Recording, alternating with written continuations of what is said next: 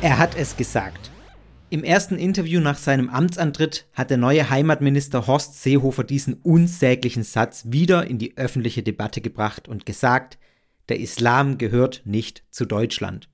Ich kann es nicht mehr hören. Diese Äußerung ist so nutzlos und in keiner Weise zielführend, wie übrigens auch die Äußerung, der Islam gehört zu Deutschland. Das zeigt doch schon die Reaktion auf diesen Satz. Ein Ping-Pong-Spiel öffentlicher Äußerungen, die einen kreischen, doch, doch, und die anderen, recht hat er. Viel Applaus bekommt Seehofer natürlich von den Populisten. Das ist auch nicht verwunderlich, denn nichts anderes ist diese Äußerung. Purer Populismus.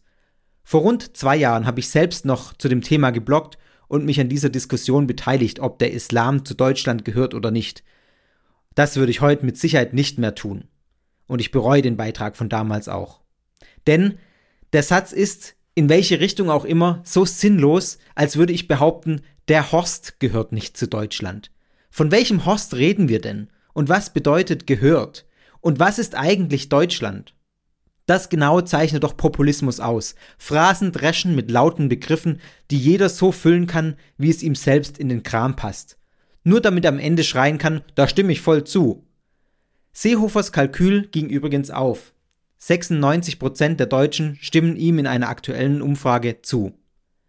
Ich will diesen Satz einfach nicht mehr hören. Von niemandem, in keine Richtung. Es gibt Formen des Islams, die mit einem Deutschland, das ich mir vorstelle, deutlich kompatibler sind als die Religion mancher sektiererischer Gruppen, die sich Christen schimpfen. Es gibt Formen des Christentums, die in Deutschland keinerlei Tradition haben und weder unsere Kultur noch unsere Geschichte prägen. Statt unsere Energie also in sinnentleerte populistische Debatten darüber zu verschwenden, ob der Islam oder irgendeine andere Religion nun zu Deutschland gehört oder nicht, sollten wir uns lieber darum kümmern, dass alle Menschen in unserem Land in Frieden, Freiheit und gegenseitigem Respekt miteinander leben können. Fabian Meisenhölder, theopop punkt de